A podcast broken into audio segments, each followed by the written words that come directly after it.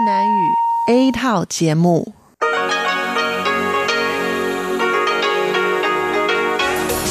Đây là Đài Phát thanh Quốc tế Đài Loan RTI.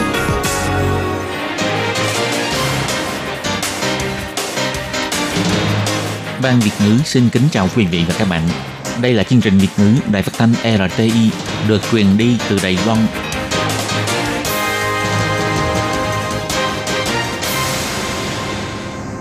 Minh Hà xin kính chào quý vị và các bạn. Hôm nay là thứ Sáu, ngày 14 tháng 12 năm 2018, cũng nhằm ngày mùng 8 tháng 11 âm lịch năm Mậu Tuất. Thưa quý vị, hôm nay chương trình phát thanh Việt ngữ của Đài RT sẽ lần lượt đến với quý vị theo nội dung đầu tiên là tin thời sự, bài chuyên đề, tiếng hoa cho mỗi ngày, chuyên mục nhịp sống Đài Loan và sẽ khép lại qua chương trình nhìn ra thế giới. Trước nhất, do Minh Hà mở đầu vào dòng tin thời sự hôm nay. Các tổ chức xã hội dùng tên gọi Trung Hoa Đài Bắc tham gia hoạt động quốc tế nên phù hợp với ba điều kiện. Từ ngày 14 tháng 12, vi phạm quy định mang thịt da cầm gia súc vào Đài Loan, nếu tái phạm 3 lần sẽ bị xử phạt 1 triệu đài tệ. Viện Nghiên cứu Quốc phòng công bố báo cáo nêu ra việc Trung Quốc dùng cách thức người đại lý tiến hành mặt trận thống nhất Đài Loan. Khai mạc Hội nghị Kinh tế Thương mại Đài Loan Canada thảo luận vấn đề hợp tác cải thiện chức năng của WTO. Người từng phạm tội ăn cướp, cưỡng bức tình dục sẽ không được đảm nhận làm người phụ trách cho cơ quan vì quyền lợi trẻ em. Ngắm hiện tượng hoàng hôn kỳ thú trên phố cổ Nam Đầu có cảnh quan đẹp hơn là ở Manhattan. Và sau đây mời các bạn theo dõi tiếp các tin chi tiết. Ngày 14 tháng 12, Bộ Ngoại giao Đài Loan cho biết các tổ chức xã hội nếu muốn sử dụng tên gọi Chinese Taipei, Trung Hoa Đài Bắc để tham gia các hoạt động quốc tế thì ít nhất phải phù hợp với ba điều kiện để tránh trường hợp Đài Loan bị hạ thấp địa vị trên trường quốc tế. Phó điều hành Ủy ban thỏa thuận ngoại giao công chúng thuộc Bộ Ngoại giao, bà Âu An Giang cho biết, do Đài Loan có hoàn cảnh ngoại giao đặc biệt, thường xuyên bị Trung Quốc chèn ép trong các cuộc họp, hoạt động giao lưu quốc tế – Trước đây, mỗi khi gặp trường hợp này, Bộ Ngoại giao sẽ tìm cách hỗ trợ lập tức và cũng đã cho soạn thảo những nguyên tắc xử lý nội bộ để tham khảo. Cho nên vừa qua đã ban bố nguyên tắc xử lý vị thế tham dự và danh xưng khi cơ quan chính phủ, tổ chức hoặc là trợ cấp các tổ chức xã hội tham dự hoạt động hội nghị hay chương trình giao lưu quốc tế. Trong đó với nội dung chỉ là chính thức hóa bằng văn bản đã được thực hiện bấy lâu nay, dành cho các tổ chức xã hội dựa làm tiêu chuẩn tham khảo. Theo bà Âu Giang An cho biết như sau. Chủ Làm như vậy chủ yếu là giúp các tổ chức xã hội Đài Loan mở rộng phạm vi hội nhập quốc tế, đồng thời cũng là để tăng sự năng động cũng như tầm nhìn quốc tế của chúng ta, giúp các bộ ngành giữa làm đều cương nhắc để hỗ trợ phụ đạo dịch vụ cho các tổ chức xã hội tham gia hoạt động quốc tế, tránh xảy ra trường hợp địa vị quốc gia của nước chúng ta bị hạ thấp hoặc làm ảnh hưởng đến quyền lợi của tổ chức xã hội trong lúc tham dự hoạt động giao lưu quốc tế. Trong điểm thứ năm của nguyên tắc xử lý được công bố đã yêu cầu nên tránh sử dụng tên gọi Chinese Taipei, Trung Hoa Đại Bắc, đã gây ra nhiều tranh cãi. Bà Âu Giang An chỉ ra Trung Hoa Dân Quốc, Trung Hoa Dân Quốc Đài Loan, Đài Loan đều là những tên gọi nên được ưu tiên sử dụng. Còn tên gọi Chinese Taipei, Trung Hoa Đại Bắc sẽ là sự lựa chọn cuối cùng, thậm chí về cơ bản là không khuyến khích sử dụng và không nên được dịch thành Trung Quốc Đại Bắc để không bị uốn méo thành việc lệ thuộc vào Trung Quốc. Thứ tự sắp xếp danh xưng sẽ được xếp theo chữ cái T trong Chinese Taipei, chứ không phải theo chữ cái C. Chỉ khi có làm được như vậy, thì Bộ Ngoại giao mới miễn cưỡng đồng ý cho phép sử dụng tên gọi Chinese Taipei. Khi tham dự diễn đàn hợp tác kinh tế châu Á Thái Bình Dương, Đài Loan đã dùng tên gọi Chinese Taipei. Dư luận đã chất vấn Bộ Ngoại giao vì sao lại không khuyến khích các tổ chức xã hội dùng chung một tên gọi. Bà Âu Giang An trả lời rằng, Đài Loan được xem là khối kinh tế độc lập trong APEC, được đảm bảo quyền lợi bình đẳng trọn vẹn, có vai vế ngang bằng với các khối kinh tế khác. Đây là điểm khác biệt cần được lưu ý. Để ngăn chặn dịch tả lợn châu Phi xâm nhập Đài Loan, ngày 12 tháng 12, Cục Phòng dịch và Kiểm dịch động thực vật của Ủy ban Nông nghiệp lần đầu tiên vận dụng cách nhắn tin báo động phòng chống thiên tai ở cấp độ quốc gia đến điện thoại di động, nhắc nhở người dân nếu vi phạm quy định mang thực phẩm thịt nhập cảnh Đài Loan, cao nhất sẽ bị phạt 1 triệu đài tệ. Ngày 13 tháng 12, Cục Phòng dịch và Kiểm dịch cũng hoàn thành tiêu chuẩn căn bản về quy định xử phạt. Kể từ ngày 14 tháng 12, dân chúng mang thực phẩm gia súc, gia cầm nhập khẩu từ khu vực có dịch, nếu tái phạm đến 3 lần sẽ bị xử với mức phạt cao nhất là 1 triệu đài tệ. Ngoài ra, nếu mang thực phẩm gia súc, gia cầm từ khu không có dịch bệnh cũng sẽ bị xử phạt cao nhất đến 300.000 đại tệ. Trước khi chưa thực thi quy định mới, người dân nếu vi phạm quy định mang sản phẩm thịt thuộc loại gia cầm đến từ khu có dịch tả lợn châu Phi hoặc dịch bệnh lở mồm lông móng nhập cảnh, chỉ bị xử phạt cao nhất là 15.000 đại tệ. Tuy nhiên, theo tiêu chuẩn quy định của mức phạt mới, nếu du khách mang thịt từ những quốc gia có dịch tả lợn châu Phi, ví dụ như nhập cảnh từ Trung Quốc, người vi phạm lần đầu tiên bị phạt 50.000 đại tệ. Nếu tái phạm lần thứ hai sẽ tăng mức phạt lên 500.000 đại tệ. Tái phạm lần thứ ba bị xử phạt cao nhất tới 1 triệu đại tệ. Tổ trưởng Cục Phòng dịch và Kiểm dịch Bành Minh Hưng cho biết như thế này. 一般来讲，一到一百万的话，一般会分的级距会比较多多重。 Thông thường mà nói là từ 10.000 tới 1 triệu là chia theo các bậc, nhưng chúng tôi cân nhắc việc chỉ chia ra theo 3 bậc. Bởi vì khi người đương sự đã bị phạt một lần rồi, sẽ biết rằng không được phép mang thịt vào, nhưng lại mang vào lần thứ hai mà bạn nói rằng bạn không biết, hoặc cho là tôi vô tội, nhưng đây được coi là người tái phạm rồi, là cố tình rồi nên tôi sẽ phạt bạn tăng gấp 10 lần, nhưng đến lần thứ ba lại tái phạm nữa thì không phải nói gì rồi, thế là sẽ phải xử phạt một triệu đại tệ. Ngày 13 tháng 12, Viện Nghiên cứu Quốc phòng là một cơ quan cố vấn quốc phòng thuộc cấp quốc gia duy nhất tại Đài Loan đã công bố ba bản báo cáo trong năm bao gồm báo cáo nhận xét xu hướng công nghệ khoa học quốc phòng, báo cáo nhận xét phát triển quân sự chính trị Trung Quốc và báo cáo nhận xét an ninh khu vực Ấn Độ-Thái Bình Dương. Trong đó được quan tâm nhất là báo cáo về nhận xét sự phát triển quân sự chính trị của Trung Quốc đã nêu ra – Trung Quốc có ý đồ đưa quân đội từ dạng phòng thủ lãnh thổ để chuyển đổi sang dạng tấn công đối ngoại. Một khi tiến tới kết quả sơ bộ vào năm 2020, Đài Loan sẽ là lãnh thổ đón đầu của sự chuyển đổi này. Trong báo cáo cũng nêu ra, Trung Quốc đẩy mạnh và áp dụng cách thức người đại lý để tiến hành mặt trận thống nhất Đài Loan trên mọi khía cạnh. Tuy nhiên, cho dù chính phủ muốn ứng phó cũng rất dễ bị chỉ trích là cuộc đấu tranh chính trị và nói thẳng thắn rằng đây là vấn đề khó khăn nhất của Đài Loan khi đối mặt với một thực lực sắc bén của Trung Quốc.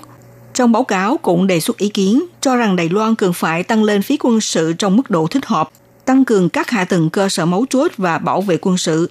Ngoài ra còn nêu ra trước mắt Đài Loan cần chạy đua với thời gian, không những xây dựng chiến lược sáng tạo mới và không cứng xứng, cũng nên tăng cường việc giao lưu và hợp tác quân sự với các nước láng giềng. Như vậy mới bảo đảm xác thực cho an ninh quốc gia cũng như nền hòa bình và ổn định cho khu vực. Trong báo cáo chỉ ra, trước kia các doanh nghiệp Đài Loan đầu tư tại Trung Quốc là người đại lý thường ngập, nhưng tùy theo sự giao lưu thường xuyên trong các tổ chức dân sự giữa hai bờ eo biển Đài Loan, thông qua những người chuyên môn thuộc giai cấp hạ tầng để truyền đưa thông tin giả, và tình hình này ngày càng xảy ra nghiêm trọng. Lấy ví dụ, vụ cấm sử dụng nhang để xóa bỏ tín ngưỡng thờ Phật, sự kiện sân bay Kansai và nông sản chuối dư thừa đều là những trường hợp mượn thông tin giả để gây ra sự rối loạn cho xã hội Đài Loan. Ngày 13 tháng 12 tại Đài Bắc diễn ra Hội nghị đối thoại kinh tế thương mại Đài Loan Canada lần thứ 14. Tại hội nghị thảo luận nhiều nghị đề kinh tế thương mại, cải thiện chức năng của Tổ chức Thương mại Thế giới WTO. Phía Đài Loan cũng bày tỏ lập trường giống như Canada. Trong tương lai có khả năng thông qua hội nghị liên quan và đề án tiến thêm bước hợp tác. Thứ trưởng Bộ Kinh tế Vương Mỹ Hoa và trưởng Cục Ban Sự vụ Toàn cầu khu vực Bắc Á và Đại Tây Dương Sarah Thailo cùng chủ trì hội nghị. Ngoài việc bàn đến những lĩnh vực hợp tác trước kia, năm nay nghị đề được thảo luận trong hội nghị mở rộng đến các vấn đề như cải thiện chức năng của WTO, thúc đẩy hợp tác hệ thống thương mại đa phương, kiểm tra thủy sản, máy tăng tốc trong công nghiệp sáng tạo, tài chính, khoa học công nghệ v.v. Bà Vương Mỹ Hoa cho biết, tại hội nghị Canada nhắc đến vấn đề cử phái thẩm phán chống án nằm trong cơ chế giải quyết những tranh chấp tại WTO. Nếu như trước tháng 12 năm 2019 không thể giải quyết được vấn đề cử phái này, thì lo ngại cơ chế giải quyết tranh chấp bị ngưng lại. Nên hy vọng Đài Loan có thể coi trọng vấn đề, đồng thời sẽ lên tiếng tại WTO. Tại hội nghị, bà Phương Mỹ Hoa cũng bày tỏ với Canada về phía Đài Loan mong muốn bàn thảo và ký kết hiệp định bảo hộ đầu tư giữa Đài Loan và Canada. Phía Canada cho biết sẽ truyền đạt vấn đề này với chính phủ trong nước, tuy nhiên vẫn không thể xác định được lịch trình cụ thể. Ngày 13 tháng 12, theo thông tin của Bộ Kinh tế nêu ra, Những năm gần đây, quan hệ thương mại song phương giữa Đài Loan và Canada đang ấm dần. Năm ngoái, tổng kim ngạch thương mại song phương đạt 3,83 tỷ đô la Mỹ, tăng 17,7%. Đến tháng 10 năm nay, doanh nghiệp Đài Loan đạt tổng mức đầu tư tại Canada là 477 triệu đô la Mỹ. Canada đầu tư tại Đài Loan đạt 881 triệu đô la Mỹ. Nếu có thể ký kết hiệp định bảo hộ đầu tư, đối với các nhà đầu tư song phương đều có thể xây dựng một chế độ bảo hộ toàn phương vị. Ngày 14 tháng 12 nhằm bảo vệ trẻ em và thanh thiếu niên, tại cuộc họp Viện lập pháp thông qua chi tiết dự án sửa đổi một số điều của luật về phúc lợi và quyền lợi của trẻ em và thanh thiếu niên, tăng thêm một số điều đối với những người từng phạm tội ăn cướp, cưỡng chế tình dục và bắt cóc tình dục cưỡng bức vân vân. Sẽ không được quyền đảm nhận làm người phụ trách hoặc nhân viên làm việc tại cơ quan phúc lợi của trẻ em và thanh thiếu niên do các điều quy định hiện hành đối với việc hạn chế những ai làm người phụ trách hoặc nhân viên công tác tại các cơ quan phúc lợi trẻ em, thanh thiếu niên hoặc trung tâm phụ đạo chăm sóc trẻ em học hành sau khi tan trường đến nay vẫn có nhiều quy định chưa được xác định và rõ ràng. Cũng như trong điều khoản quy định của luật hiện hành chỉ hạn chế với những người từng phạm tội xâm hại quyền tự nguyện tình dục, quấy rối tình dục, trong khi người phạm tội cướp bóc, cưỡng bức tình dục, bắt cóc cưỡng chế tình dục lại không được bao trùm trong điều thứ 332, điều thứ 348 của luật hình sự. Trong dự án sửa đổi một số điều của luật về phúc lợi và quyền lợi trẻ em cũng tăng thêm điều quy định phòng chống đối với những người từng phạm tội cưỡng bức, bóc lột trẻ em và thanh thiếu niên không được đảm nhận người phụ trách hoặc nhân viên công tác tại cơ quan phúc lợi trẻ em hoặc lớp phụ đạo chăm sóc trẻ em để hoàn thiện việc bảo hộ đối với trẻ em và thanh thiếu niên. Theo luật hiện hành quy định, những người mắc bệnh tâm thần hoặc có tình trạng tâm thần khác thường được cơ quan đứng đầu ủy thác từ hai bác sĩ chuyên khoa có liên quan trở lên thực hiện sự chẩn đoán và nhận định những người này không thể chấp hành chức vụ, sẽ không được đảm nhận làm người phụ trách hoặc nhân viên công tác tại cơ quan phúc lợi trẻ em hoặc trung tâm phụ đạo chăm sóc trẻ em và thanh thiếu niên. Để ngắm được cảnh đẹp của mặt trời lặn thì không nhất thiết phải đi xa tới điểm chí Manhattan ở New York, Hoa Kỳ nhé. Một người dương họ Lâm cư trú ở thành phố Nam Đầu rất thích nhiếp ảnh. Trải qua nửa tháng không ngừng rượt đuổi cảnh mặt trời lặn để chụp cho bằng được. Cuối cùng ông Lâm đã ở trên phố cổ đường dân tộc, thành phố Nam Đầu, chụp được một cảnh quan mặt trời lặn vừa to vừa tròn lại tuyệt đẹp. Đã thu hút nhiều người không ngớt lời thắng phục trước hình ảnh tuyệt vời này. Cảnh quan của mặt trời vừa to vừa tròn lặng dừng trên tuyến phố, hàng năm chỉ xuất hiện hai lần tại thành phố Cao Hùng. Để chụp được hình ảnh hoàng hôn kỳ thú này, hiện nay cũng có thể ngắm được cảnh đẹp này ngay tại thành phố Nam Đầu, ở vùng Trung Nam Bộ Đài Loan. Trên tuyến đường Đông Tây của phố cổ dân tộc, nằm dọc hai bên là dãy nhà thấp tầng cùng với những bản hiệu liền kề nhau và một dãy núi bắc quái trải dài đến một chân trời vô tận – Cảnh mặt trời lặn đã xuất hiện trên ngọn núi cao có cảnh đẹp chẳng thua kém gì so với cảnh hoàng hôn của Manhattan ở Hoa Kỳ. Thị trưởng thành phố Nam Đầu bà Tống Hoàng Lâm cho biết, thành phố Nam Đầu rất đẹp. Ở nơi chúng tôi có được một địa điểm tốt như vậy, sau này vào thời điểm này, mọi người có thể đến rượt đuổi với cảnh mặt trời lặn này nhé. Mà không những ở thành phố Cao Hùng có thể thấy được cảnh hoàng hôn, gần đây cũng có thể đến khu Đại Giáp và Đại Lý ở Đại Trung để ngắm cảnh hoàng hôn tương tự như vậy. Mặc dù cảnh mặt trời lặn ở Manhattan rất nổi tiếng, nhưng trên xứ đạo Đài Loan cũng có thể mang đến nhiều điều kinh ngạc cho mọi người. Các bạn thân mến, sau đây Minh Hà xin điểm lại các tin chính. Các tổ chức xã hội dùng tên gọi Trung Hoa Đài Bắc tham gia hoạt động quốc tế nên phù hợp với ba điều kiện. Từ ngày 14 tháng 12, vi phạm quy định mang thịt gia cầm gia súc vào Đài Loan, nếu tái phạm 3 lần sẽ bị xử phạt 1 triệu đài tệ. Viện Nghiên cứu Quốc phòng công bố báo cáo nêu ra việc Trung Quốc dùng cách thức người đại lý tiến hành mặt trận thống nhất Đài Loan. Thưa quý vị và các bạn, vừa theo dõi bản tin thời sự hôm nay của Đài RT do Minh Hà biên tập và thực hiện. Xin cảm ơn sự theo dõi của quý vị. Xin chào quý vị và các bạn thính giả. Chương trình phát thanh tiếng Việt của Đài Phát thanh Quốc tế Đài Loan RTI được truyền thanh 3 buổi tại Việt Nam, mỗi buổi phát một tiếng đồng hồ. Buổi phát chính vào lúc 9 giờ đến 10 giờ tối hàng ngày giờ Việt Nam qua tần số SW 9625 kHz với sóng dài 31 m buổi phát lại lần một vào hôm sau 6 giờ đến 7 giờ sáng giờ Việt Nam qua tần số SW 11655 kHz với sóng dài 25 m. Buổi phát lại lần hai vào hôm sau 6 giờ đến 7 giờ tối giờ Việt Nam qua tần số SW 15350 kHz với sóng dài 19 m. Ngoài ra tại Gia Nghĩa, Vân Lâm, Đài Nam có thể đón nghe chương trình phát thanh tiếng Việt qua tần số MW 1422 kHz vào lúc 7 giờ đến 8 giờ tối hàng ngày giờ Đài Loan và đón nghe chương trình phát lại sáng 10 giờ đến 11 giờ hàng ngày giờ Đài Loan qua tần số MW 1422 kHz.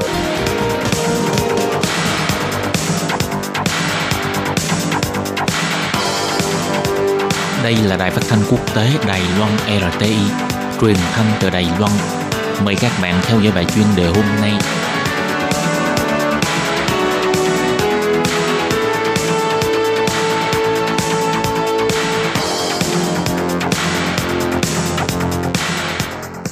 Các bạn thân mến, Hải Ly xin chào các bạn. Sau đây mời các bạn đến với bài chuyên đề hôm nay qua nội dung bài viết Ngân hàng Internet chỉ hoạt động trực tuyến phải vừa rẻ vừa dễ sử dụng. Các bạn thân mến, và bây giờ Hải Ly xin mời các bạn đến với nội dung chi tiết của bài chuyên đề hôm nay.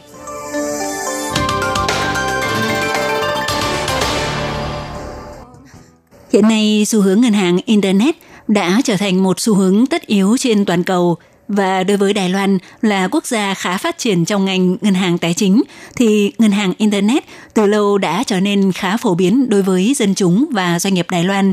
Tuy nhiên, loại hình ngân hàng Internet hiện đang hoạt động tại Đài Loan đều là được phát triển trên nền tảng của các ngân hàng truyền thống, tức các ngân hàng thực thể đã hoạt động từ lâu nay trên thị trường – Tuy nhiên, trong thời gian gần đây, thì ờ, cơ quan quản lý về lĩnh vực này của Đài Loan đã có chính sách mới mở cửa cấp phép cho ngân hàng Internet thuần túy, chỉ tồn tại dưới hình thức trực tuyến mà không có mặt bằng ngân hàng thực thể.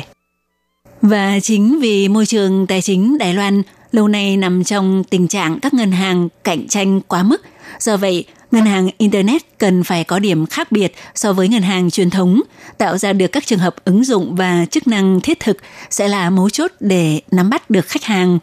Doanh nghiệp ngân hàng Internet cho biết, nếu muốn giành được thị phần trong thị trường tài chính nhưng vẫn theo tư duy cũ của ngân hàng truyền thống, e rằng sẽ khó mà thành công. Nước Anh là nước phát triển ngân hàng Internet đầu tiên, lấy ví dụ – các ngân hàng Internet của nước này thường có ưu thế là giao diện rất gần gũi, tạo tài khoản dễ dàng, lệ phí thấp và cung cấp nhiều chức năng rất thiết thực. Thông qua các ứng dụng app dễ sử dụng để tăng độ gắn kết với khách hàng, một khi đã sử dụng thì khách hàng sẽ thấy thích ngay. Hiện nay, các quốc gia có ngân hàng Internet phát triển nhất thế giới là Anh và Trung Quốc – các ngân hàng của Anh mà mọi người hay biết đến gồm Manjo, Atom, Starling. Trung Quốc thì có WeBank là ngân hàng Internet lớn nhất toàn cầu, còn hai ông trùm lớn K-Bank và Kakaobank của Hàn Quốc có quá trình phát triển khá giống với Đài Loan. Theo chủ các doanh nghiệp ngân hàng cho biết, N26 của Đức cũng là ngân hàng Internet phát triển khá nhanh chóng. Chỉ vòn vẹn trong 2 năm đã có hàng triệu khách hàng.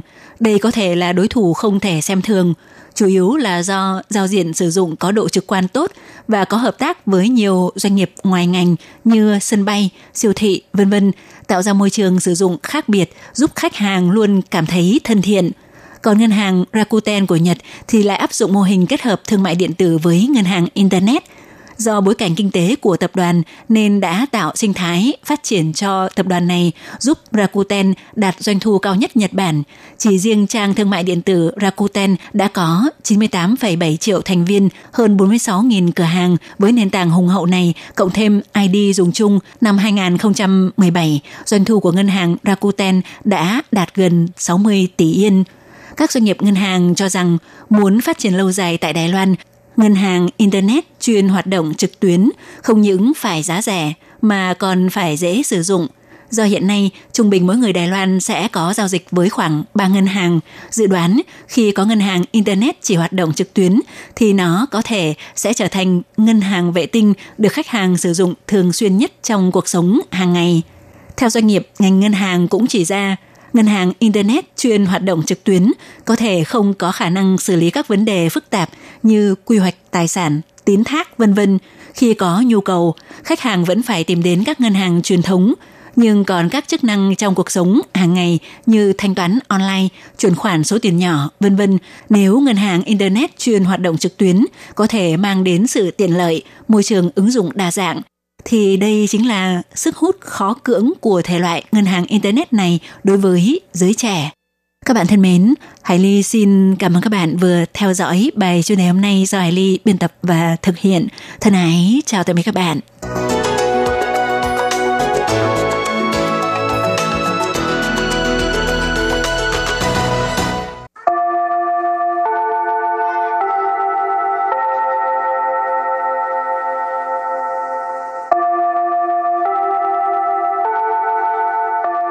Xin mời quý vị và các bạn đến với chuyên mục Tiếng Hoa cho mỗi ngày do Hoàng Lam và Lệ Phương cùng thực hiện.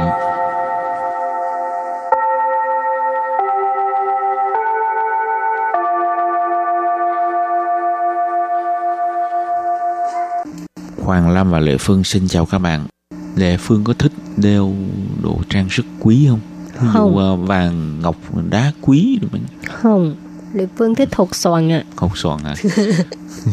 Chỉ thích có một món thôi à, một Ừ, thứ thôi hả? Cần thứ đó thôi à. Ừ. Sao? Anh Hoàng Lam mua tặng hả? Muốn không? muốn, muốn, mua liền. Mua là lấy liền. Mua mấy hộp nữa. Cho bao nhiêu lấy bấy nhiêu. Thôi, hôm nay mình học hai câu. Câu số 1. Nhiều phụ nữ đều thích đồ trang sức quý. Câu số 2. Sang trọng lại đẹp. Dĩ nhiên là ai thấy cũng thích. Bây giờ mời các bạn lắng nghe cô giáo đọc hai câu mẫu này bằng tiếng Hoa. 很多女人都喜欢珠宝首饰，高贵又美丽，当然人见人爱。 Trước tiên giải thích câu mẫu số 1. 很多 Hình tố là rất nhiều ha. 女人 Nì rỉnh tức là đàn bà tức là phụ nữ hình tố người rỉnh nhiều phụ nữ. Tâu xỉ hoan. Tố xỉ hoan đều thích. Chú bảo sổ sư.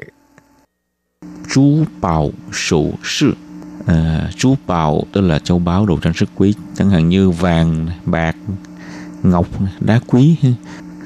sổ sự là trang sức tức là bông tai ha vòng cổ nhẫn vòng tay ha.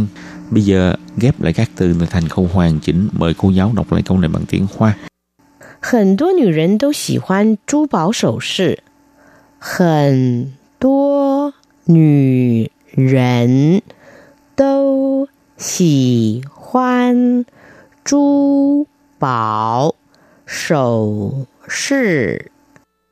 Câu này có nghĩa là nhiều phụ nữ đều thích đồ trang sức quý. Và câu thứ hai, sang trọng mà lại đẹp. Dĩ nhiên ai thấy cũng thích. 高贵又美丽，当然人见人爱。高贵 sang trọng 又 dụ mà lại mỹ lì mỹ lì đẹp. Tăng rạn. Tăng rạn dĩ nhiên. Rảnh chien rảnh ai. Rảnh chien rảnh ai ai thấy cũng thích. Bây giờ ghép lại các từ này thành câu hoàn chỉnh, mời cô giáo đọc lại câu này bằng tiếng hoa. Cao quý yêu mỹ lì đương nhiên nhân kiến nhân ai? Cao quý yêu mỹ lì đương nhiên nhân kiến nhân ai?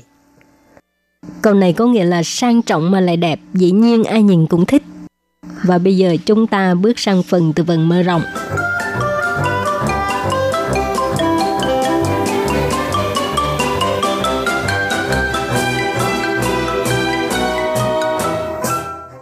trân chu Chân chu Trân châu Doan 石钻石。Kim cương, hột xoàn.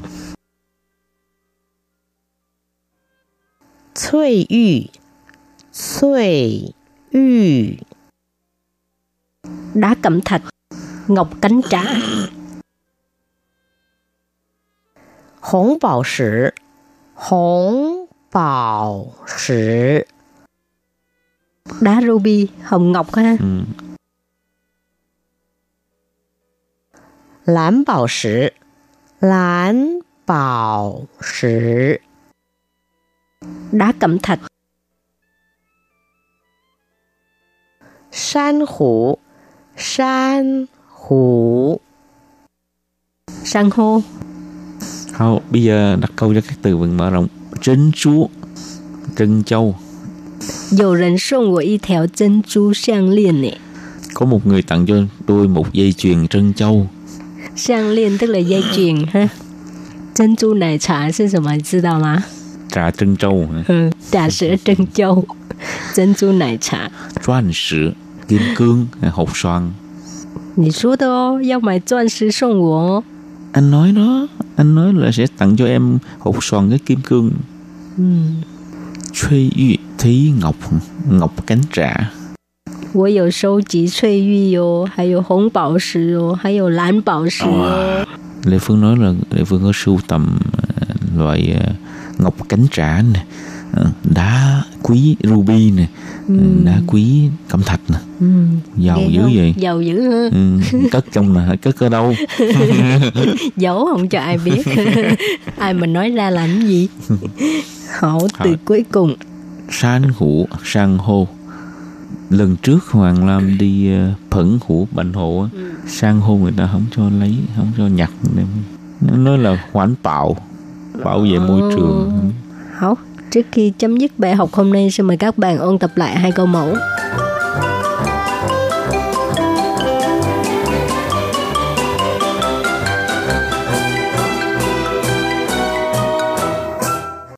很多女人都喜欢珠宝首饰， 高贵又美丽，当然人见人爱。 Trước tiên giải thích câu mẫu số 1. 很多 Hình tố là rất nhiều ha. 女人 Nữ rỉnh tức là đàn bà, tức là- tức là phụ nữ ha. Hình tố nữ rỉnh, nhiều phụ nữ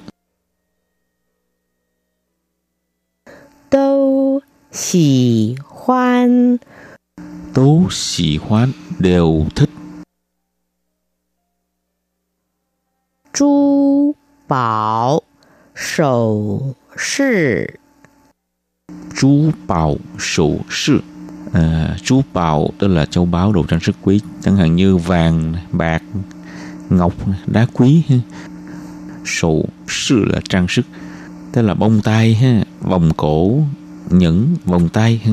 Bây giờ ghép lại các từ này thành câu hoàn chỉnh. Mời cô giáo đọc lại câu này bằng tiếng Hoa. 很多女人都喜欢珠宝首饰，很多女人都喜欢珠宝首饰。 Câu này có nghĩa là nhiều phụ nữ đều thích đồ trang sức quý.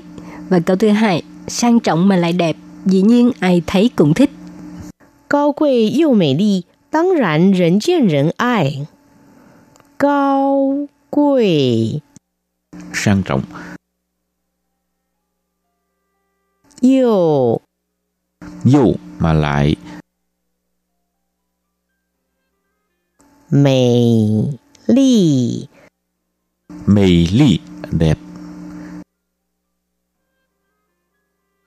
tăng rạn. Tăng rạn dĩ nhiên. Rỉnh chien rỉnh ai. Rỉnh chien rỉnh ai. Ai thấy cũng thích. Bây giờ ghép lại các từ là thành câu hoàn chỉnh. Mời cô giáo đọc lại câu này bằng tiếng hoa. Cao quý yêu mỹ lì tăng rạn rỉnh chien rỉnh ai. Cao quý 又美丽，当然人见人爱。 Câu này có nghĩa là sang trọng mà lại đẹp, dĩ nhiên ai nhìn cũng thích. Chuyên mục tiếng Hoa cho mỗi ngày của hôm nay đến đây xin tạm chấm dứt. Cảm ơn các bạn đón nghe chơi trên. Bye bye.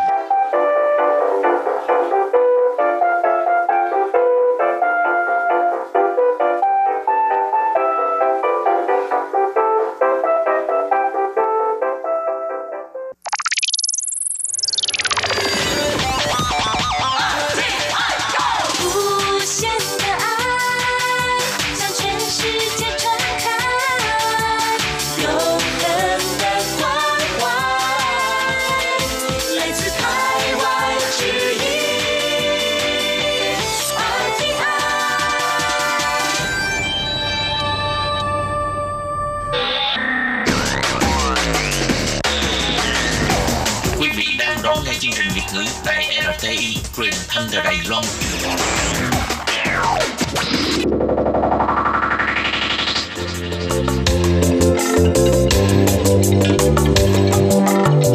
Chuyên mục Nhịp sống Đài Loan Chuyên mục này sẽ đem đến những thông tin mới tại Đài Loan diễn ra trong thời gian gần đây do Lệ Phương thực hiện.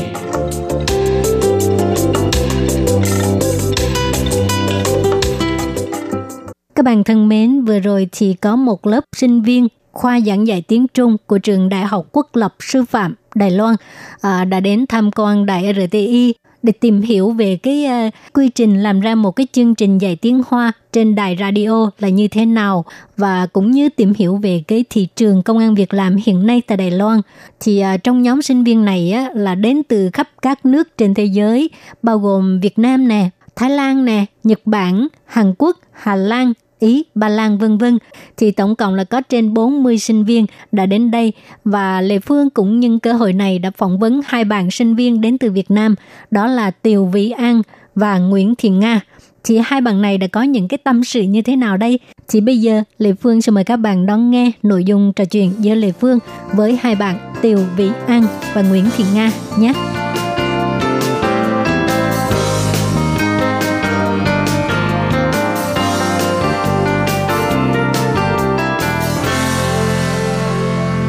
Ờ, các bạn thân mến, hôm nay Lệ Phương rất vui được mời hai bạn sinh viên Việt Nam tham gia chương trình của chúng ta. Thì trước tiên Lệ Phương sẽ mời hai bạn giới thiệu đôi lời về mình ạ. Um, chào mọi người, em tên là Từ Vĩ An. Em đến từ thành phố Hồ Chí Minh của Việt Nam. Hiện nay em đang theo học trường quốc lập sư phạm, khoa tiếng Hoa gọi là Hoa Yu Vấn Giáo Xuế Xi, tiếng Anh gọi là Chinese as a Second Language. Chào quý thính giả nghe đài, em là Nguyễn Thị Nga, em đến từ Nghệ An. Ờ, hiện tại thì em đang học tại trường Đại học Sư phạm Đài Loan, khoa giảng dạy tiếng Trung. Chúc mọi người nghe đài vui vẻ. Ờ, hai em qua đây học bao lâu rồi? Dạ em mới vừa qua được đâu đó uh, 2 tháng rưỡi thôi, gần 3 tháng chưa được 3 tháng. À. Dạ. Ờ, em cũng giống như bạn là qua vào lúc ừm, năm nay vào cuối tháng 8 nhưng mà lúc trước thì em có cơ hội đến Đài Loan học được 3 tháng. À, học trước cái ngôn ngữ. Đúng rồi, học trước một khóa 3 tháng sau em lại về nước, sau em lại lần này thì em lại qua lại. Vậy các em chọn cái môn giảng dạy tiếng Trung á, thì à, tức là mai mốt tốt nghiệp rồi mình học thêm rồi sau này là sẽ làm giáo viên giảng dạy tiếng Trung đúng không? Dạ. Ờ, vậy thì các em có thể à, cho biết à, chia sẻ cho các bạn biết là tại sao các em lại chọn cái à, ngành này? Um, tại vì uh, cơ duyên nói À. nói gì cơ duyên tiếng Trung đi thì là từ nhỏ tới giờ là bố mẹ em ép em học tiếng Trung. À, ép em sao? học tiếng Trung tại vì bà em là giáo viên dạy tiếng Trung. À, cho nên là bà em muốn em học tiếng Trung. Mà bởi vì á là ba em là người Quảng Đông em có người Quảng Đông ba em người Quảng Đông nhưng mà ba em không biết một chữ tiếng Hoa nào hết. À, cho nên ba em sợ là mất gốc. mất gốc. Sau cái đời ba em là sẽ mất gốc. À. cho nên là muốn nhất nhất định là phải ép cho bằng được thằng con trai đi học tiếng Trung. Ừ. đó thì Em chỉ có một mình thôi. dạ không còn hai đứa em của em nữa. Thì hai đứa em của em cũng học tiếng Trung luôn. À, dạ. Thì ờ, mãi cho tới khi năm cấp 3 năm cấp 3 thì mới gặp được một người thầy dạy tiếng Trung. Mà người thầy này làm cho em cảm thấy là mình yêu tiếng Trung. Mình cảm thấy là cái việc học tiếng Trung nó rất là thú vị ừ. cho nên là em mới từ từ cái người thầy đó và từ bà của em nữa bà của em cũng dạy cho em tiếng Trung À. cả hai người tạo cho em một cái ờ, một cái cái cái cái cái sự thích thú bây giờ là thích thú thôi chứ không phải là đam mê Ừ. thích thú tiếng Trung và em đã chọn sư phạm tiếng Trung Nhưng mà em là người Quảng Đông cho nên Dạ. bà của em dạy á là dạy tiếng Quảng hay là Dạ tiếng không. phổ thông? Dạ không, tại vì là bà bà em dạy tiếng Quảng cho um, dạy, dạy dạy dạy tiếng phổ thông cho em nhưng mà dùng tiếng Việt để dạy cho em hiểu. Ừ. Tại vì từ nhỏ đến lớn là bà không nói tiếng Quảng với ba, À. cho nên ba không biết tiếng Quảng luôn. Ừ. Rồi ba cũng chắc chắn là không nói tiếng Quảng với em rồi, Ừ. cho nên là em cũng không biết tiếng Quảng luôn. À. Nên chắc chắn phải là dùng tiếng Việt để dạy tiếng phổ thông cho em. Ờ, Dạ. Rồi bây giờ là chỉ biết tiếng phổ thông chứ không biết tiếng Quảng. Dạ. Nếu mà nghe thì biết người ta chửi mình. Còn à, em thì sao? Thực ra là em chọn cái khoa này cũng em nghĩ là cũng là- là một cái cơ duyên. Tại vì lúc trước là em có học đại học ở Việt Nam một năm. Nhưng mà do cái cái khoa em chọn cái trường em chọn ở Việt ở Việt Nam thì không đúng với cái sở thích của em. À. sau đó thì thì chị gái em cũng đang học ở Đài Loan. Sau chị em mới định hướng cho em là ờ, đến Đài Loan du học. Sau đó thì em có đến Đài Loan học 3 tháng. Em thực sự là cái khoảng thời gian 3 tháng đấy thì em cảm giác rất là rất là thích ở đây. Rất là À. cảm giác rất là thích cái môi trường đất nước con người ở đây sau đấy thì ờ, được thầy cô giới thiệu và em cũng muốn là muốn phát triển thêm cái mảng về tiếng Trung của mình. À, tại vì ở bây giờ ở Việt Nam thì cái cái cái tiếng Trung thì nó cũng đang có một cái cái chỗ đứng nhất định ở đất nước mình. Nên là em nghĩ là em sẽ chọn cái cái ngành này để tiếp tục. Có nghĩa là sẽ ở tương lai thì sẽ mở ra thêm nhiều cơ hội cho mình. À. thì em quyết định chọn cái khoa này. Nhưng mà tiếng Trung, tiếng phổ thông thì có ở Trung Quốc với Đài Loan. Thì tại sao hai em lại chọn Đài Loan là nơi học tiếng Trung cho mình? đem nó trước cho. Là um, em không có cơ hội được đi tới Đài Loan học 3 tháng như chị nhưng mà em có cơ hội được đi đến Đài Loan xem như là du lịch. Em đi chung với lại trường của em. Thì cái khoảng thời gian ngắn ngủi đó khoảng mười mười mấy ngày thôi. Nhưng mà thật sự là em cảm giác được con người ở đây. Cái um, suy nghĩ của họ cái hành vi cử chỉ của họ đều rất là văn minh và rất là hiếu khách. Đó. Rồi một cái nữa là chị An tức là cái an ninh ở Đài Loan cực kỳ là tốt. Cho nên em cảm thấy rất là an tâm À. khi mà đến Đài Loan. Em đi, em đi Trung Quốc rồi À. nhưng mà em không có cảm giác an tâm đó. Em không có cảm giác an tâm đó. Nhưng mà ở Đài Loan thì em cực kỳ an tâm và em cảm thấy rất là thích Đài Loan. Cho nên em nhất định sẽ chọn Đài Loan chứ không phải là Trung Quốc. Dạ. Còn Nga? Ờ, giữa Đài Loan và Trung Quốc thì thực ra là ở Đài Loan thì có chị gái em ở từng đây rồi chị em hiểu về Đài Loan như thế nào. Còn Trung Quốc thì thực ra là giữa một cái mà mình đã hiểu với một cái mà mình chưa biết thì thực sự là chọn một cái mà mình mình đã nắm chắc về nó rồi thì nó thực sự là có có em em nghĩ là sẽ tốt hơn. Nên là em em quyết định đến Đài Loan. Nhưng mà theo à, Lê Phương biết thì ở Việt Nam mình á mà à, sử dụng tiếng Trung đa phần là dùng chữ văn thể của bên Trung Quốc. Vậy các em có lo sợ là khi mình học đây rồi à, tốt nghiệp ra trường rồi về Việt Nam cái cái cái cái cái thị trường cái sự à, phát triển sự nghiệp của mình nó nó sẽ bị hạn hẹp hay không? Dạ không Tại vì là em học chữ giản thể rất là lâu rồi Cho nên bây giờ trong đầu em toàn chữ giản thể thôi Bây giờ À. em học chữ phồn thể là em học thêm Là chữ học phồn thêm thể thôi. Chứ không phải là em học À. từ đầu Cho nên em Cho không nên lo. em không có lo cái vấn đề đó À. Dạ Còn em thực ra là em cũng không lo lắm tại vì em có thể đọc được chữ chữ phồn giản thể tầm À. 80% nhưng mà À. đọc được nhưng mà em lại không viết được chữ giản thể em chỉ có thể được ờ, viết được chữ phồn thể nhưng mà em nghĩ là cái thời đại công nghệ như này thì mình có thể dùng máy tính để ờ, sử dụng trong công việc hoặc là nói thì em nghĩ là nói thì giữa phồn thể với giản thể thì nó cũng không phải là có sự gọi là khác Khác biệt quá nhiều. lớn. Đúng rồi. Thì em cũng không phải là lo lắng lắm. Thì à, các em có nghĩ tới là khi mình tốt nghiệp xong á thì sẽ à, tiếp tục ở lại Đài Loan học tiếp à, rồi à, cũng có thể là đi làm giáo viên ở Việt Nam hay là ở Thái Lan hay là ở những nước khác mà người ta đang cần giáo viên giảng dạy tiếng Hoa. Hiện tại thì em vẫn chưa hiện tại thì em vẫn chưa nghĩ đến cái tốt nghiệp xong sẽ ở lại Đài Loan mà em muốn tiếp tục học thêm thạc sĩ có thể là ở Trung Quốc hoặc là ở một nơi nào đó. Ừ. không hẳn là ở lại Đài Loan. Còn em thì ờ, em muốn học thạc sĩ. Em muốn học tiếp thạc sĩ. Rồi sau khi học thạc sĩ xong rồi em em nghĩ thôi cái suy nghĩ bây giờ của một cậu bé 18 tuổi à, mới vừa tốt nghiệp cấp 3 xong là muốn về Việt Nam dạy học Ừ. dạ nhưng mà không biết là sau ờ, bốn năm sáu năm ở Đài Loan hay là ở, ở Việt nước Nam. ngoài thì có thay đổi cái suy nghĩ hay không À. thì em chưa biết nhưng mà thời điểm hiện tại thì em muốn về Việt Nam để dạy tiếng tiếng Hoa cho những người Việt Ở Việt Nam cái cái thị trường dạy tiếng Hoa như thế nào bây giờ? À, um, thị trường dạy tiếng Hoa thì em nghĩ là đang phát triển, đang trên đà phát triển bởi vì là có thể trung tâm tiếng Anh có thể là ở đâu cũng thấy hết. À. Nhưng mà trung tâm tiếng Hoa thì chỉ có hai cái thôi nếu như mà nếu như mà các bạn lên Google search thử thì nó chỉ có hai cái thực sự là nó nổi bật thôi. Ừ. Còn những cái trung tâm còn lại theo tức là em không biết em không biết nhiều về những cái trung tâm khác và um, cái thị trường thì em thấy là nói chung là nó đang phát triển nó không không bằng tiếng Anh nhưng mà nó đang trên đà phát triển dạ Cho nên tốt nghiệp khoa này không sợ ờ, thất nghiệp ha? dạ đúng rồi Ở Sài Gòn hiện giờ chỉ có hai trung tâm dạy tiếng Hoa hay sao? ờ, thật ra là có những cái trường cấp 1 cấp 1, cấp 2 rồi người ta cũng dạy tức là kim cả tiếng Việt và tiếng Hoa À. nhưng mà cái đó em em em cảm giác như nó không nó không có ra dáng một cái trung tâm hẳn hoi tiếng Trung lắm Ủa, nó lại giống như là cứ kim thôi Ủa mà em nói trường đó là trường của Việt Nam hay là trường của Đài Loan? Dạ em được biết hai hai cái trung tâm là một cái là Forward, một cái là SHZ. Thì Forward hình theo em biết là hình như là của Đài Loan. Dạ, còn SHZ em không biết. Ok. Dạ. Còn à, Nga thì sao? Có tìm hiểu trước chưa?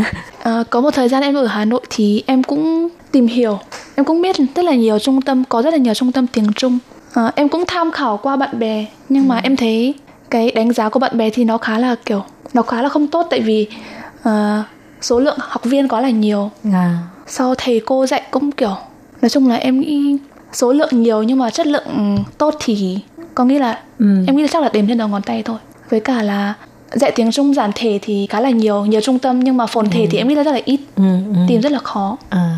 Rồi thì khi hai em tới đây học cái chương trình à, giảng dạy tiếng Trung đó có gặp khó khăn gì không? Hay là có giống như mình à, tưởng tượng không? Dạ, đối với em thì em cảm thấy đơn giản. Ừ, Tại tại vì em là phải có căn bản rồi. dạ em có căn bản với lại là cấp 3 của em học là giáo trình chuyên chuyên tiếng Trung thôi của trường À. Lê Hồng Phong ở Sài Gòn. À. Thì cái cái giáo cái những gì mà em em học ở cấp 3 lên bây giờ đại học nó giống giống nhau.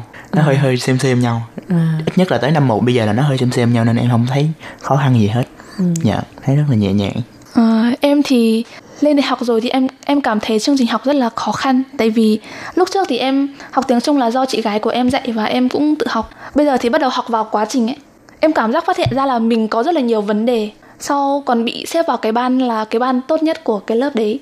Nên là Ồ. em cảm giác rất là áp lực. Sau hầu như là ờ, vừa học vào vào đầu năm học ấy thì cảm giác mỗi lần cảm giác đến lớp là rất là kiểu rất là áp lực là cảm giác nghe cũng cảm giác năng, năng lực nghe của mình thì kiểu rất là có vấn đề. Ừ.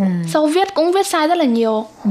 ờ, đặt câu cũng sai cấu, cấu trúc rất là nhiều nên là em rất là lo lắng. Nhưng mà sau 2 tháng thì em cảm giác mọi thứ đã vào guồng cái guồng của nó À. nên là cảm giác bây giờ nó đỡ hơn nhiều rồi Ờ, mới hai tháng thôi mà Dạ. em đã rất là rành rồi. dạ tại tại bạn rất là siêng À. gì rất rất là siêng điểm kiểm tra bạn là phải nói là cao trong cái tớp đầu của lớp chứ không có nhảy xuống dưới được À. tại vì em nghĩ là bạn siêng đúng không cực cực kỳ là cực kỳ siêng em nhìn em nhìn thấy được chuyện đó hả chị nhưng mà nhưng mà chị nghĩ là trong lớp của mình ấy, thì tất cả mọi người đều rất là giỏi năng lực tiếng trung của mọi người đều rất là giỏi nên là em nghĩ nếu em không cố gắng thì em không thể đuổi kịp được mọi người Đây cũng là một cái động lực để cho mình tiến bộ. Ha? Ừ. Với lại cái môi trường, môi trường là một cái ờ, nhân tố rất tốt, cái yếu tố rất tốt để cho mình học và tiến bộ hơn. Thì à, những cái khắc phục đó là là như thế nào? Ngày nào cũng tập viết rồi à, hoặc là coi tivi hay là như thế nào? Ờ, em nghĩ là trước hết thì phải hoàn thành các bài tập của thầy cô ở trên lớp mỗi lần đến lớp thì em có xem trước bài hôm nay học cái gì Ừ. sau có một cái là em có đăng ký một cái học khóa học giống như là học phụ đạo của của cái khoa đấy có một bạn người Đài Loan sẽ kèm cặp cho em Ừ. Sao em thấy cái cái việc đấy nó nó làm tiếng Trung của em nó tiến bộ hơn và em cũng để nói cái cái tiếng Trung của em nó lưu loát hơn thì em cũng tích cực nói chuyện với mọi người. À. Sau cũng tích cực trên lớp thì hỏi bài thầy cô rồi hỏi bài bạn bè. Ừ. Còn còn xem tivi thì em có thỉnh thoảng em có xem phim Phim thần tượng hả? xem phim cung đấu các thứ À. sau nghe nhạc cũng là một biện pháp tốt còn An thì khỏi rồi đúng dạ, không em em hơi chủ quan em thấy em hơi Dạ. chủ quan Tại vì điểm em bé còn thấp thấp hơn chị rồi có lẽ là căn bản quá tốt rồi cho nên không lo vấn đề này Dạ. à, khi mới tới đây thì um, các em tiếp xúc với bạn bè ở nhà trường cái cảm giác là như thế nào đến từ Ừ. uh, các nước trên thế giới à. dạ đúng rồi để em nói một chút xíu về cái khoa của em là không có người Đài Loan À. không được có những bạn mà có tiếng Trung làm làm tiếng mẹ đẻ được vào cái khoa này Ừ. cho nên tất cả tất cả những người bạn của em xung quanh đều là người nước ngoài hết đó là lần đầu tiên em cũng được học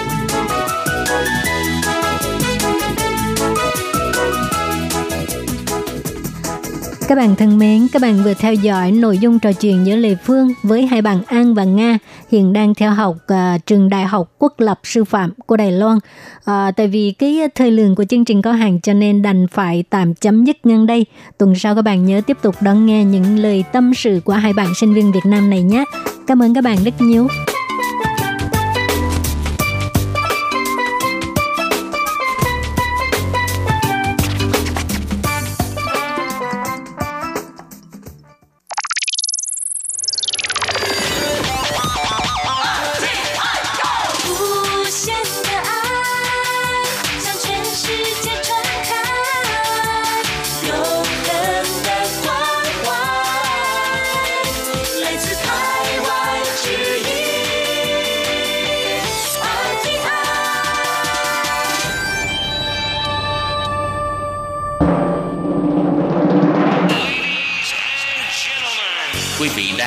Chương trình Việt ngữ Đài RTI truyền thanh từ Đài Loan.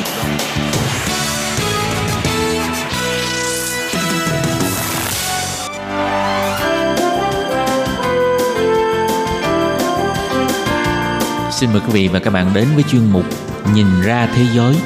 Chuyên mục này gồm những nội dung liên quan đến quốc tế,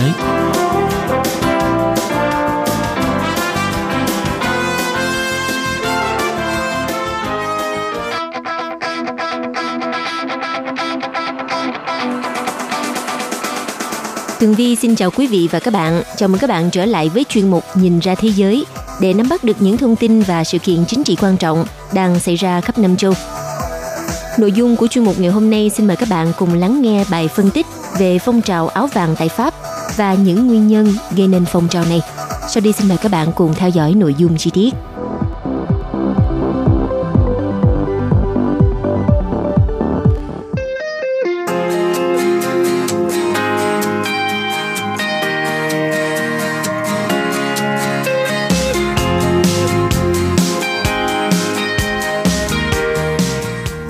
Và các bạn, trong những ngày gần đây, phong trào bạo loạn và biểu tình của phe áo vàng tại Pháp đang tiếp tục diễn ra. Tổng thống Pháp Emmanuel Macron đang phải đối mặt với cuộc khủng hoảng tồi tệ nhất trong thời gian lãnh đạo của mình. Những cuộc biểu tình bạo lực thì tiếp tục lan rộng khắp nước Pháp. Những người biểu tình áo vàng họ yêu cầu chính phủ phải giảm sức ép về tài chính lên phần lớn dân số đang phải vật lộn để kiếm sống, tức là tầng lớp của những người nghèo. Sau khi cuộc biểu tình diễn ra thì à, vào ngày 4 tháng 12, Thủ tướng Edouard Philippe để tìm cách xoa dịu đám đông giận dữ, đã cho ra thông báo sẽ tạm ngưng thuế nhiên liệu trong 6 tháng, trái ngược hoàn toàn với quyết định tăng thuế xăng dầu đưa ra vào hồi tháng 11 năm 2018 của chính phủ Pháp. Và đây là nguyên nhân đã làm bùng phát phong trào áo vàng dẫn đến tình trạng bạo động trong những ngày qua.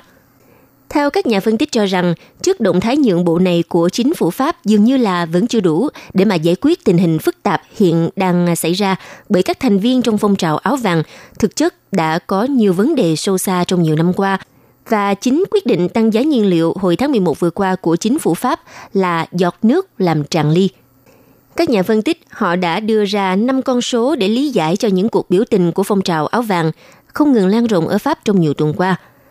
Nguyên nhân đầu tiên đó là khoảng cách giàu nghèo trong xã hội Pháp. Thưa các bạn, Pháp cũng giống như là những nước phương Tây khác đều có khoảng cách chênh lệch giàu nghèo khá sâu sắc. 20% dân số có thu nhập cao nhất kiếm được gấp 5 lần so với 20% dân số có mức thu nhập thấp nhất. Điều này có nghĩa là 1% người giàu nhất của Pháp nắm giữ 20% của cải. Tuy nhiên, mức thu nhập bình quân hàng tháng của người dân Pháp thì à, chỉ khoảng 1.700 euro hoặc là 1.930 euro. Điều đó tức là hơn một nửa số người lao động Pháp thậm chí chỉ được trả số tiền thấp hơn cả mức trung bình này. Nhiều người biểu tình trong phong trào áo vàng Pháp đang lên tiếng cho việc họ đã phải vật lộn ra sao để mà xoay sở đủ tiền thuê nhà hay là nuôi sống gia đình và thậm chí là phải dành dụm chi tiêu để chi trả cho các chi phí sinh hoạt khác như là giá nhiên liệu không ngừng tăng lên, trong khi thu nhập gia đình thì hầu như là không tăng. Và có một sự thật là từ trước tới nay, cuộc sống của người dân Pháp không phải lúc nào cũng trượt vật như vậy. Sau à, Thế chiến thứ hai, mức sống và tiền lương của người dân Pháp liên tục tăng trong suốt 30 năm, khiến cho người ta thậm chí đã gọi giai đoạn này của nước Pháp là 30 năm rực rỡ. Ở thời điểm đó thì à, tiền lương của những người lao động thu nhập trung bình và thu nhập thấp vẫn có xu hướng tăng trong à, suốt giai đoạn đầu những năm 1980 nhờ vào các thỏa ước lao động tập thể của Liên đoàn Lao động. Tuy nhiên, sau đó theo nhà kinh tế học Pháp ngài Thomas Piketty, cho rằng việc các chính phủ kế nhiệm cánh tả tăng tính cạnh tranh bằng cách gây sức ép lên thu nhập của người dân đã khiến cho mức thu nhập trung bình của tầng lớp trung lưu và lao động nghèo của Pháp gần như là chững lại.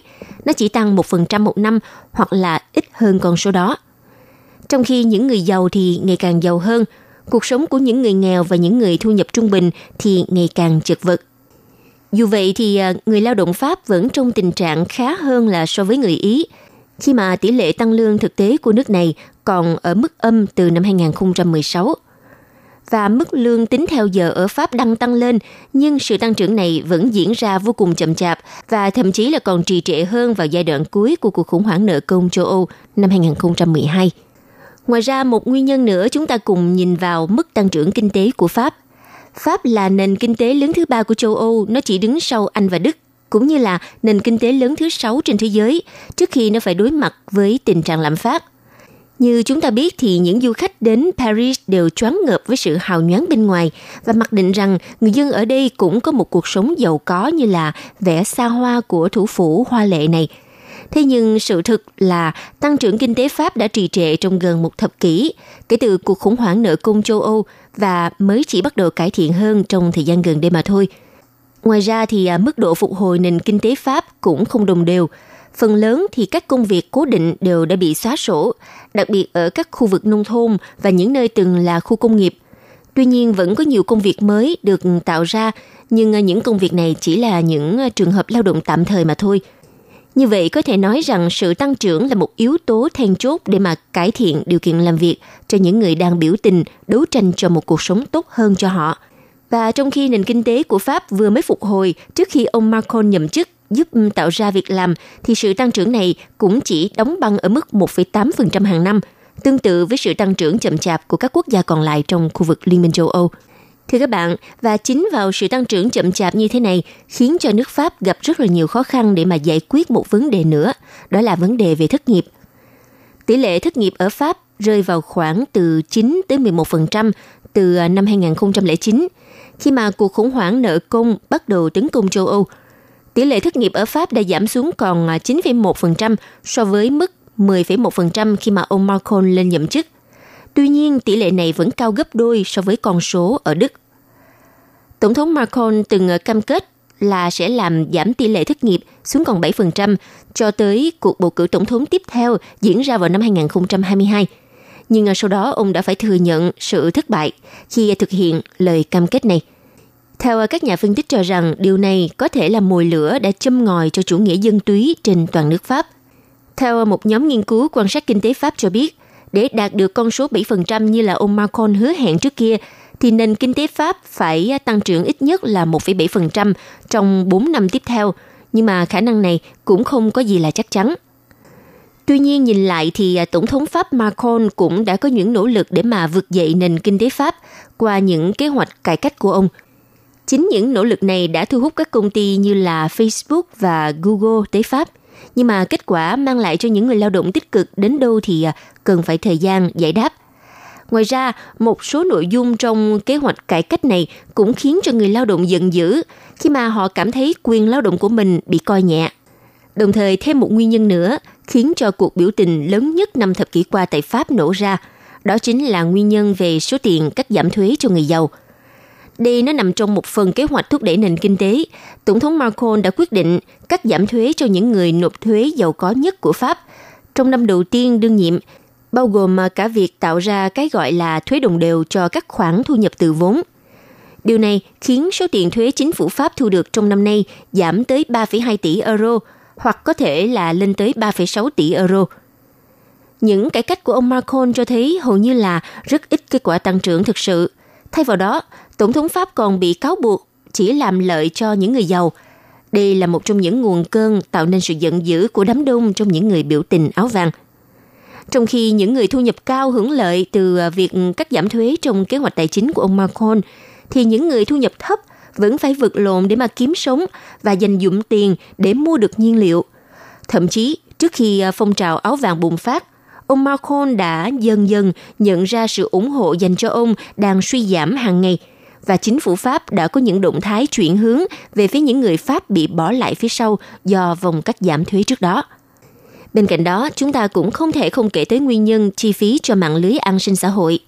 Hiện các cuộc khảo sát đều cho thấy phong trào áo vàng đang nhận được sự ủng hộ của tới 3 phần tư dân số.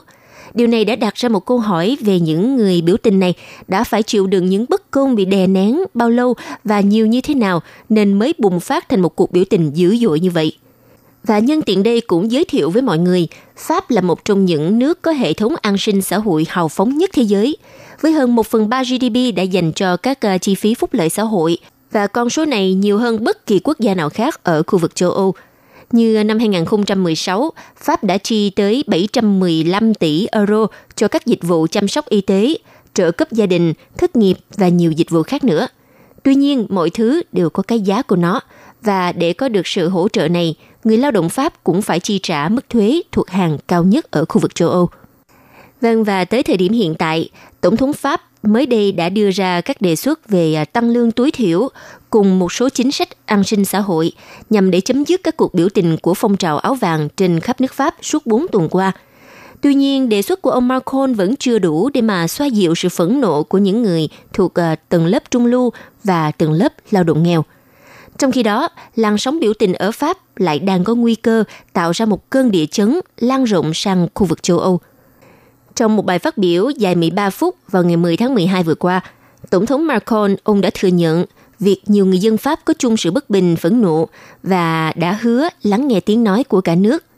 Tiếp theo, ông Macron đã công bố những biện pháp mạnh mẽ và ngay lập tức nhằm mà xoa dịu sự phẫn nộ của người biểu tình áo vàng, như là tăng thêm 100 euro, tầm khoảng 115 USD cho mức lương tối thiểu hàng tháng bắt đầu từ tháng 1 năm 2019 mà không khiến người sử dụng lao động tốn thêm đồng tiền nào nữa.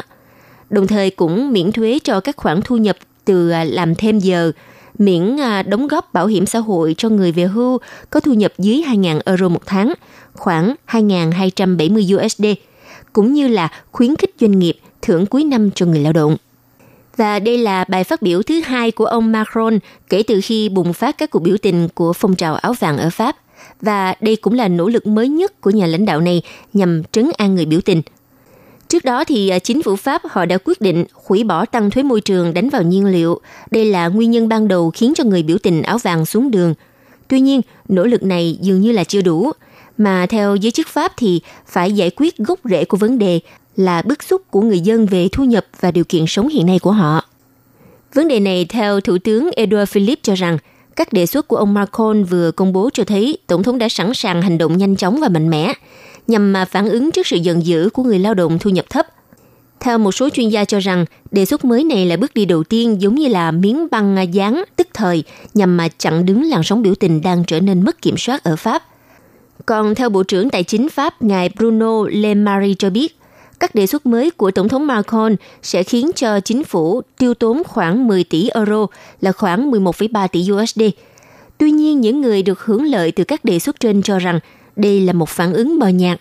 Đồng thời họ còn hoài nghi về việc thay đổi này sẽ không tác động đáng kể đến cuộc sống của họ.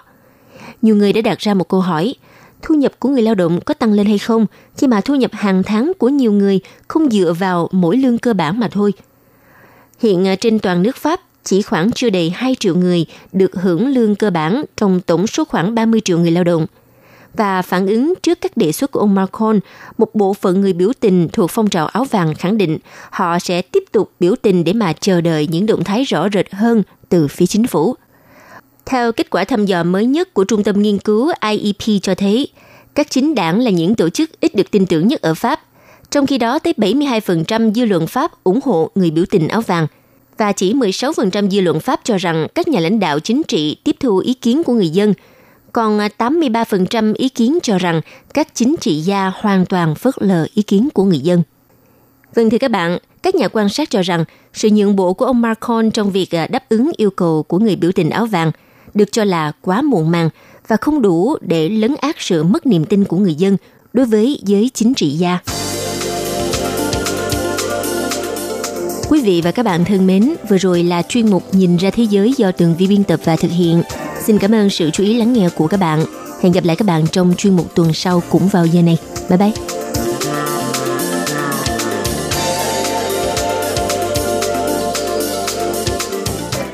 hộp thư ban Việt ngữ Vietnamese Service PO Box 123 gạch ngang 199 Taipei 11199 còn thư từ của thính giả Việt Nam, xin gửi đến hộp thư số 104 Hà Nội, Việt Nam.